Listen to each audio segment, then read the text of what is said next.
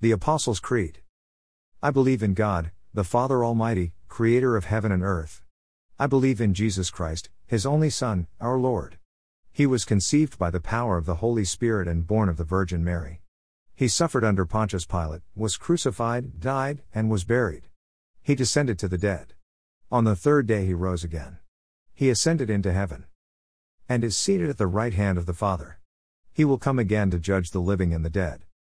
I believe in the Holy Spirit, the Holy Catholic Church, the communion of saints, the forgiveness of sins, the resurrection of the body, and the life everlasting.